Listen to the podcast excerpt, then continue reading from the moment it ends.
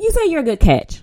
So what's the catch? Today's dating scene is a mix of frail fish, Tinder rejects, and the good gone bad.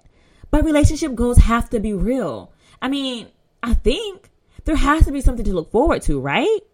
So let's spill all the Lipton tea on how to get, and most importantly, keep love. Sex, quality time, cheating, social media, sides, open relationship, no topic is off limits here. It's time to give you the scope, the Taurus scope.